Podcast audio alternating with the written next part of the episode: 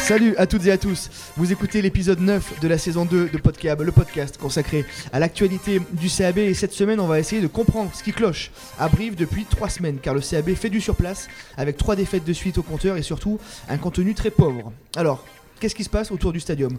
Pour tenter de répondre à cette question, Michel Régnier et Hugo Vessière sont avec nous autour de la table de l'hôtel du Collange. Salut messieurs Bonjour. Salut à tous. Merci d'être avec nous pour cette neuvième semaine du podcast. On excuse Pascal Goumi qui profite de quelques jours de repos bien mérités après cette fadée en plus des déplacements de Palcopie à Toulon et Biarritz. Oui, messieurs, il est fatigué et il se repose. Vous étiez médisant tout à l'heure. On lui souhaite beaucoup de repos après cette semaine éprouvante. Allez, feu, on ouvre notre débat de la semaine sans plus tarder. Qu'est-ce qui cloche au CAB qui, on le rappelle pour ceux qui auraient voulu faire reset dans leur, dans leur tête, le CAB reste sur trois défaites consécutives avant d'aller à Castres samedi. Qu'est-ce qui cloche, Michel? Eh bien, je vais vous surprendre, euh, j'en sais rien. Ou, plutôt, ou plutôt euh, je crois qu'il y a plusieurs, plusieurs causes qui s'accumulent et, qui, peuvent expliquer les, performances qui sont euh, médiocres, il faut bien le dire, puisque deux points pris en, euh, sur 12 possibles, c'est ça. Donc voilà. Les causes, elles sont multiples de mon point de vue. On pourra, on pourra essayer de les, de les analyser, de les trouver. Elles sont plusieurs. Euh, il n'y en a pas qu'une. voilà. On va Donc, développer ça. D'où la difficulté de, de trouver les solutions. Hugo Qu'est-ce qui, qu'est-ce qui cloche? Michel l'a dit. Hein. Zéro point euh, en, euh, deux points en, trois matchs, zéro victoire évidemment, zéro essai marqué pour une équipe qui était plutôt intéressante depuis le début de saison. qu'est-ce qui se passe? Ben alors, c'est vrai que c'est un peu compliqué quand même vu de l'extérieur de, de, se prononcer sur les, sur les causes sans être dans le groupe, etc. Mais pour ce qu'on voit de l'extérieur. Moi, ce qui me dérange le plus, outre la prestation offensive, etc., c'est aussi euh, l'engagement qu'on y met. On a vu euh, les déclarations des joueurs euh, à l'issue du match. on pourra peut-être revenir dessus aussi, mais voilà, moi, ce qui me dérange un peu et ce qui faisait la force de ce groupe-là, c'était le caractère, la réaction, l'agressivité, toutes ces choses-là. Et là, on a vu pour la première fois ce week-end et surtout sur la deuxième mi-temps, un peu des joueurs baisser les bras, euh, voilà, euh, pas de révolte. Euh, je sais pas, mais quand on, perd 37 à 9 chez un concurrent direct, je trouve ça quand même voilà, plus que dommageable dans la course aujourd'hui vers le maintien. Ouais, ça se joue aussi dans, les rucks. Tu parlais de cette intensité. Euh, contre La Rochelle, euh, le CAB s'est fait bouffer euh, dans les rucks. Contre Biarritz, pourtant, Lucas Polos l'avait annoncé en conférence de presse en avant-match. On a beaucoup travaillé les rucks, on va s'y filer. Ils se sont fait encore une fois manger. Et la traduction de ça, c'est Saïd Iresh qui prend son deuxième carton jaune en, deux matchs. Sur ces, j'ai regardé les statistiques, sur ses 16 premières saisons de, joueurs professionnels, Saïd Iresh avait pris seulement 14 cartons jaunes. Là, il en prend deux en deux semaines. C'est aussi le, symbole de cette équipe qui est un petit peu dans le dur, Saïd. Michel Absolument. Euh, j'allais, le dire. Tu m'as devancé parce que je ne connaissais pas bien les statistiques, mais le fait que Saïd Iresh prenne deux cartons en deux matchs, euh, c'est symptomatique de quelque chose peut-être aussi. Et ensuite, ça nous, ça nous prive quand même pendant euh, un certain du temps, 10 minutes de fois, de notre meilleur gratteur. Ce qui explique aussi qu'on récupère peu de ballons, etc. Bon, après, je sais que c'est un sujet qui est, difficile à aborder, mais quand même, je pense que le CAB est quand même handicapé par l'absence de certains joueurs. Euh, Hugo parlait d'offensive. Les constructions collectives offensives ne se, ne se construisent que quand tu es dans l'avancée. Or, aujourd'hui, il faut bien avouer quand même, il nous manque les deux ou trois porteurs de balles essentiels euh, qui nous font avancer et qui permettent derrière ça, derrière ces avancées, de construire quelque chose. Il On va citer Hayden, Thompson Stringer, Kitty Kemika et Sotifa Asso notamment. Absolument. Euh, et, donc, il faut, il faut quand même se souvenir des essais formidables que marquait le CAB il y a l'année dernière, il y a deux ans.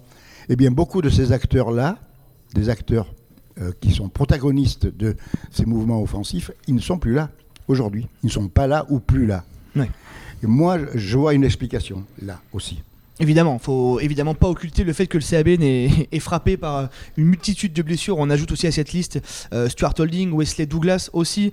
Ça fait partie de ces joueurs. Euh, Nicoli aussi qui est sur le retour, mais effectivement qui est pas là depuis depuis six semaines. C'est une somme de de petites choses qui font que pour l'instant le CAB est dans le dur. Ah bah oui, forcément. euh, quand on a des joueurs euh, ultra dominants qui nous font avancer euh, sur chaque ballon, quand ils sont pas là, effectivement, on amputé de ça. c'est sur la partie offensive, mais on m'enlèvera pas de la tête que quand on prend 37 points. Alors certes, on n'a pas le ballon et on n'avance pas, mais on a aussi le droit de bien défendre. Euh, et ça, ça reste euh, la volonté de chacun euh, de de pas prendre des essais, surtout à l'extérieur sur un concurrent direct. Après, effectivement, oui, le- les blessés et la, spirale un petit peu négative dans laquelle est le club font qu'on a tendance peut-être à baisser la tête un peu plus vite, à moins s'accrocher. Et c'est là que hum, faut que le groupe réagisse au plus vite parce qu'on peut, on voit avec le calendrier qu'on peut très très vite être attiré par euh, par le bas. Ouais, on va y revenir sur ce calendrier. Je voudrais revenir sur ce qu'on disait, Michel. On en a parlé hier un petit peu en aparté autour du, du stadium, sur la tactique du CAB qui proposait un important volume de jeu. Alors, effectivement, ils n'ont pas de ballon. Beaucoup plus difficile de, de- de jouer sans ballon. Mais par contre, on a l'impression que chaque fois que le CAB a quelques munitions, il en a eu à Toulon. Il en a eu 4 ou 5, pas beaucoup, mais à chaque fois, il a rendu le ballon au pied. C'est pas idéal. Quand, on- quand tu vois pas le ballon pendant 50 minutes, que le peu de fois que tu l'as, tu le rends tout de suite, c'est difficile, Michel, comme tactique en tout cas. Oui, effectivement, ça c'est un, long, c'est un, vieux débat. euh, euh, qu'est-ce qu'on fait des ballons quand on en a et qu'est-ce qu'on fait quand ces ballons sont rares Il faut avoir une, une comment dirais-je, une, une force collective qui, te permette de, pouvoir les exploiter au mieux ces ballons. Et c'est pas le cas aujourd'hui. Euh, à Brive, c'est pas le cas. Euh, on est un petit peu dans le cul entre deux chaises. euh,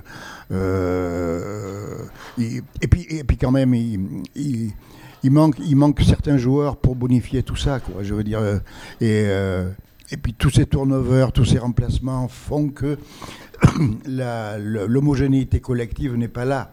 Et cette homogénéité collective, elle joue aussi quand on a des ballons à jouer et qu'on sait qu'ils sont rares. Et, et- et donc, c'est tous ces acquis collectifs euh, euh, vécus ensemble qui font qu'on on peut, on peut se, se- se- se débrouiller. Quoi. Il y a une petite crise de confiance, Hugo? Forcément, quand on est sur 4 défaites. euh, Euh, oui, on a, on a forcément il y a une crise de confiance et puis euh, comme disait Michel, forcément quand on reprend la saison dernière, euh, voilà où on marque et même en début de saison on marque des essais euh, offensivement euh, qui sont qui sont magnifiques. Euh, là on est dans le dur donc forcément peut-être que inconsciemment ou même consciemment euh, les joueurs la passe de plus et ben on la fait pas, la passe qu'on va tenter un petit peu compliquée sur un pas ou des choses comme ça on la fait plus, Euh, ce qui engendre une prestation offensive et des actions bah, qui s'arrêtent souvent au milieu du terrain. On va forcément peut-être un peu moins voir les extérieurs. La passe dans le dos, on l'attend pas. Voilà, il y a plein de choses qui rentrent en compte. Donc forcément, quand on est dans cette spirale-là, ben, on tente moins de choses. Si on tente moins de choses, ben, on se dit ben, le plus simple, c'est d'occuper au pied.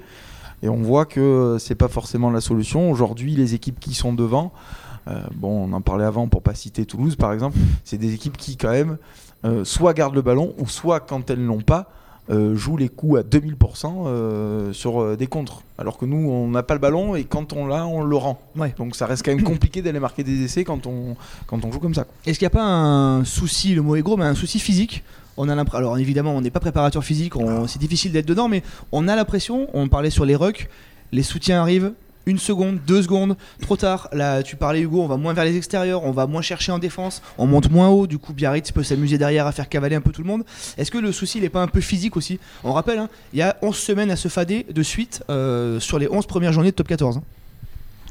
Oui, là, je, ne répondrai pas. Enfin, je pense que la préparation physique, elle est, euh, euh, réfléchie, pensée, assumée. euh, bon, Euh, euh, moi, je pense que la confiance, ça peut aussi engendrer des retards, des moins de confiance, moins de quand on se, quand on va dans un ruck. il faut avoir de la confiance pour savoir ce qu'on y fait, pourquoi on y fait, qu'est-ce qu'on y fait. Si on, si on a le frein à main pour y aller, l'efficacité, elle n'est plus là. Quoi. Et effectivement, nos soutiens offensifs ne sont pas à la hauteur aujourd'hui pour pratiquer un jeu un peu, un peu de, de mouvement, disons. Nos, soutiens défensifs non plus. Nos gratteurs ne sont pas euh, beaucoup moins efficaces, mais ça s'explique aussi, même si c'est un peu redondant ce que je dis, mais par les absences. Et voilà. Et puis les autres ont le droit de bien jouer au rugby aussi. Et la deuxième mi-temps de Biarritz, bien que bien que là aussi on peut euh, le dogme de la mêlée euh, sans mêlée pas de victoire aujourd'hui ça a été quand même beaucoup mis à mal par euh, la démonstration de, de, Brive en mêlée à Biarritz.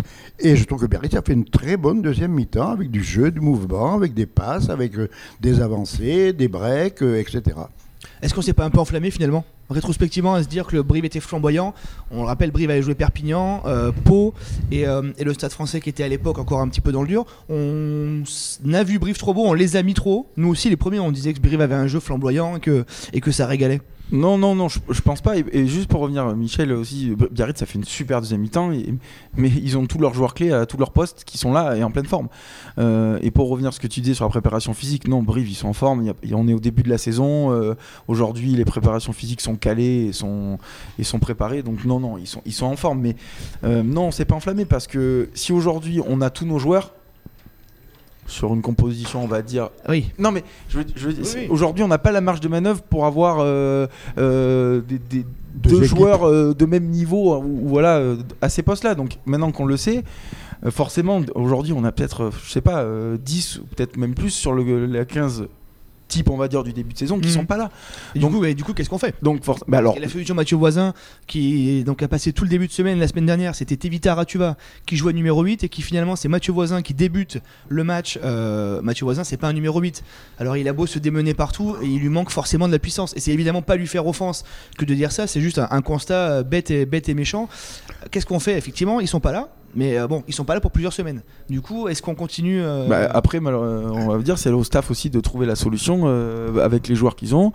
voilà, peut-être repartir sur des choses ben, plus minimalistes. si on, est on se dit qu'on n'a pas forcément les joueurs pour pratiquer le rugby qu'on a envie, et eh ben on, repart sur les bases pour reprendre de la confiance, pour réengranger des choses positives. Voilà, du pied haut, de la pression. Voilà, c'est des choses minimalistes, mais qui ont fait notre force aussi pendant des années. Et après, on essaye de développer parce que je crois que si on essaye de partir sur un jeu flamboyant, de dire bon, on envoie tout sur l'extérieur, on verra bien ce qui se passe. Mm. Euh, bon, ça peut le faire, hein, mais je pense qu'il faut quand même repartir sur un, cycle de confiance. Voilà, euh, rengranger des choses positives pour après, voilà, on va rentrer des joueurs aussi, mm. donc repartir sur une dynamique positive.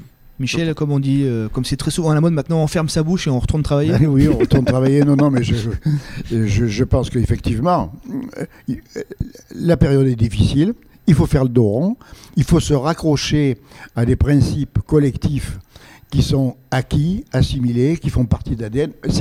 Euh, cette partie de la saison me fait penser un peu à un match finalement, où il y a des temps forts, des temps faibles, et il faut être capable collectivement, avec les joueurs qui sont là, euh, de gérer ce temps faible de la saison. Ouais, parce que si Brive parvient justement à, bien gérer cette période-là avec plusieurs cadres, ça peut être aussi clairement un, tremplin pour la suite aussi de la saison. Quoi. Bah, oui, tout à fait, parce que si on reprend la saison dernière, euh, Brive était dans le dur avant la, enfin, la, période hivernale et ils enchaînent, euh, je crois, 4 ou 5 victoires d'affilée, notamment une victoire à Castres, mhm. à l'extérieur. Euh, donc oui, forcément, voilà, il n'y a pas encore euh, péril dans la demeure, mais il va falloir forcément donner engranger des victoires et euh, ça passera, moi je pense, par aussi repartir, comme le disait Michel, sur notre ADN. Et notre ADN, c'est pas celle de Toulouse. Chaque, chaque brief est une institution dans le rugby. On le voit dans le discours de toutes les équipes qui viennent chez nous. Et il faut pas se, se détacher de ça, pardon. Même si on essaye de tendre vers un jeu plus aéré, etc. Mais je crois que l'ADN de Brive, ça reste quand même le combat, l'agressivité. Euh, et c'est ce qui a fait notre force, il faut pas le renier. Euh, il faut repartir sur ces choses-là. Et je crois que dans le discours euh, de Mathieu Voisin notamment, c'est ce qu'il a aussi dit, voilà, des valeurs de travail. Mais je crois que l'équipe travaille quand même. Hein, ils n'ont pas arrêté de travailler pendant les 15 derniers jours. Mais repartir peut-être sur l'ADN qui est ce club, euh, notamment avec un public, la ferveur, toutes ces, toutes ces choses-là, pour après tendre vers peut-être une évolution de, de, notre jeu. Tu parlais de Castres, euh, Hugo, donc Castres c'est samedi. Après, il y a la réception du Racing qui s'est fait taper à domicile contre, contre Montpellier qui reçoit Toulouse ce week-end. Après, il y a la trêve de 15 jours. Et après, Brive enchaîne avec deux déplacements à Toulouse et à Lyon. Euh, alors, il y a les blessés, il y a les défaites et il y a ce calendrier qui est quand même un peu coquin à négocier. quoi. Oui, oui, mais, mais, mais, euh, c'est un refrain que j'entends depuis euh, quelques années, ça, hein, à savoir que, ah oui, mais ont, ah oui, ils vont au Racing, ils reçoivent Toulouse, ils vont, à- ils vont à- c'est, toujours pareil, hein, il faut les assumer, ces, ces périodes-là. Euh, je crois me souvenir qu'il y en a eu des périodes comme ça l'année dernière, hein, où Mhm. on n'a pas gagné des matchs en suivant, et on se disait, ouh là là, qu'est-ce qui va se passer, etc. Moi, je fais confiance aux joueurs, en leur capacité de résilience, leur capacité de se remobiliser, de se resserrer. L'agressivité, le combat, oui, au service du jeu, bien entendu. on ne combat pas pour rien, euh, on ne- on n'est pas agressif pour rien. Il y a un objectif derrière, c'est de jouer. Et le CAB a démontré, il n'y a pas si longtemps, qu'il était capable de combattre et de jouer derrière. notamment à Castres l'année dernière avec une victoire euh, acquise euh, en, en seconde période avec euh, après avoir mis du combat après avoir envoyé un petit peu de jeu derrière pour effectivement relancer la machine. On verra ça samedi on marque un petit temps d'arrêt dans ce neuvième épisode de Podcab. Oh là là là, vive la gaillarde allez messieurs dans cette deuxième et, dernière partie on va revenir sur vos tops et vos flops quelque chose de plus léger. Ce week-end oui Michel je t'ai passé un texto hier et tu visiblement vu ta tête tu l'as pas lu. Je t'avais dit de préparer. Ah, mais si, si, j'ai tout en tête, j'ai tout, j'ai tout. Bon ben je vais commencer par Hugo parce que Ouais. t'as pas, t'as pas l'air d'avoir vraiment tout ça en tête Alors mon top, moi, ça sera euh, sur le match All Black États-Unis euh, où les où les euh, l'équipe d'Amérique a, a offert un maillot au nom de- du demi-mêlée All Black qui est décédé tragiquement la semaine dernière. Euh, on parlait de d'esprit du rugby et de toutes ces choses-là euh, qui est pas mal remis en question par plein de choses, mais je crois que ça c'est un petit peu à l'image de ce que de ce que veut véhiculer ce sport et je trouve que c'est une image euh, magnifique à montrer justement à, à tous les enfants voilà que, que ce sport malgré qu'on s'affronte pendant 80 minutes euh, voilà et, et un sport respectueux et en plus après ils ont pris 120, 100 plus de 100 points Ouais, je crois qu'ils ont un peu chargé. Oh, donc euh, bon voilà 104. 104. donc bon c'est moi c'est une image que j'ai euh, que j'ai beaucoup beaucoup aimé et ben mon flop ben voilà malheureusement on en a parlé avant c'est sur la période que traverse Brive Euh, t'es foulé, quoi. voilà non non mais voilà non mais c'est non mais outre outre l'aspect outre l'aspect sportif euh, c'est l'aspect euh, qui entoure un peu euh, le club avec les supporters etc Ah, qui Tu piques mon flop. Ouais. T'étais en train de lire mes fiches, quoi. Ah non, j'étais pas en train de dire. Non, voilà, c'est un peu cet esprit. euh, ce que je trouve dommage, c'est que bon, ça, ça a toujours été un peu le problème du public bréviste, mais voilà, on a tendance à lâcher un peu l'équipe quand euh, ça va mal. Donc je crois que justement, quand euh, il y a ces défaites, euh, l'équipe a besoin de soutien plus que de se faire tirer dessus, même s'il faut savoir dire les vérités quand elles sont là. Mais euh, il faudra un peu d'unité autour de cette équipe pour euh, pour pouvoir euh, réussir à engranger euh, des victoires. Michel, tu as eu 2 minutes 30 pour. euh, Non, non, mais j'ai- j'avais des- j'ai un peu. Non, mais moi, le, le flop, c'est la performance de Brive à, Biarritz, tout simplement. Euh, la performance, euh, sans parler des conséquences, et, la performance euh, intrinsèque, je, je pourrais dire, de Brive à Biarritz, qui n'est pas une bonne partie, qui n'est pas un bon match, qui ne... Bon, voilà, ça c'est le flop, parce Mhm. que c'est quand même un peu inquiétant. Et le top, euh, ben, vous n'allez pas être surpris, c'est Toulouse, quoi. hein. C'est Toulouse, c'est Dupont, c'est Ramos, c'est ce jeu pratiqué, c'est cette envie. euh, et, et ce que j'aime là-dedans, c'est que j'ai l'impression qu'ils sont un peu contagieux et qu'ils sont un peu euh, et qu'ils inspirent. Ils sont inspirants les Toulousains en ce moment. Et je pense et j'espère qu'ils vont inspirer d'autres équipes à pratiquer ce jeu-là sans arrière-pensée. Le message est passé. Euh, mon flop, eh ben moi, mon flop, je vais revenir sur ce qu'a sur ce qu'a dit Hugo. On avait eu l'occasion de l'écrire, mais effectivement, euh, de tirer sur des mecs qui en ont pris 40, c'est euh, c'est un, peu délicat. Euh, alors que l'aspirateur fait son entrée en jeu.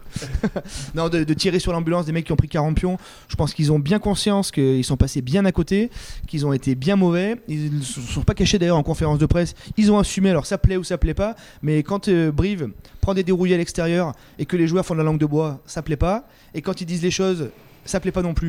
Effectivement, c'est un peu facile de se planquer derrière son, PC. Les joueurs sont tous les jours à l'entraînement. Le stadium est ouvert à tout le monde. Si quelqu'un a quelque chose à dire à, à Mathieu Voisin, à, Seva Galala ou à quelqu'un d'autre, il peut tranquillement venir le mardi à l'entraînement et lui dire euh, entre, entre quatre yeux. Et mon top, eh ben, mais, euh, Hugo, tu étais, acteur de cette rencontre. C'est cette sixième journée de Fédéral 2 qui s'est déroulée euh, à Raymond Fauché à Malmort dimanche, le derby Malmort-Cosvezer avec plus de 2000 personnes euh, au stade.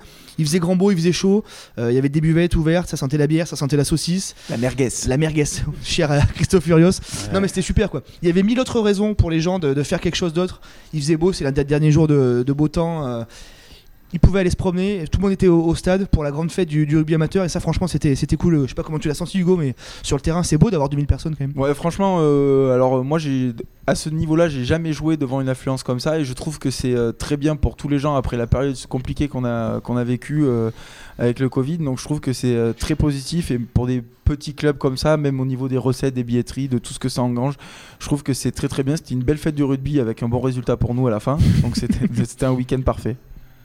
Oui. c'était bien. Oui, non, j'y étais. C'était en plus un excellent état d'esprit. Pas de bagarre générale. Euh, pas- Frustrant pour un derby. Absolument, on, ne- on ne reconnaît plus les derby. Euh, non, non, j'ai un excellent état d'esprit sur le terrain, autour, Mm, mm. euh, une bonne ambiance, euh, comme on aimerait en voir plus souvent. Voilà. C'est la fin de ce neuvième épisode sur une belle note positive. Merci à toutes et à tous de nous avoir suivis. Merci Martial de Lecluse qui est toujours présent à nos côtés pour assurer la technique.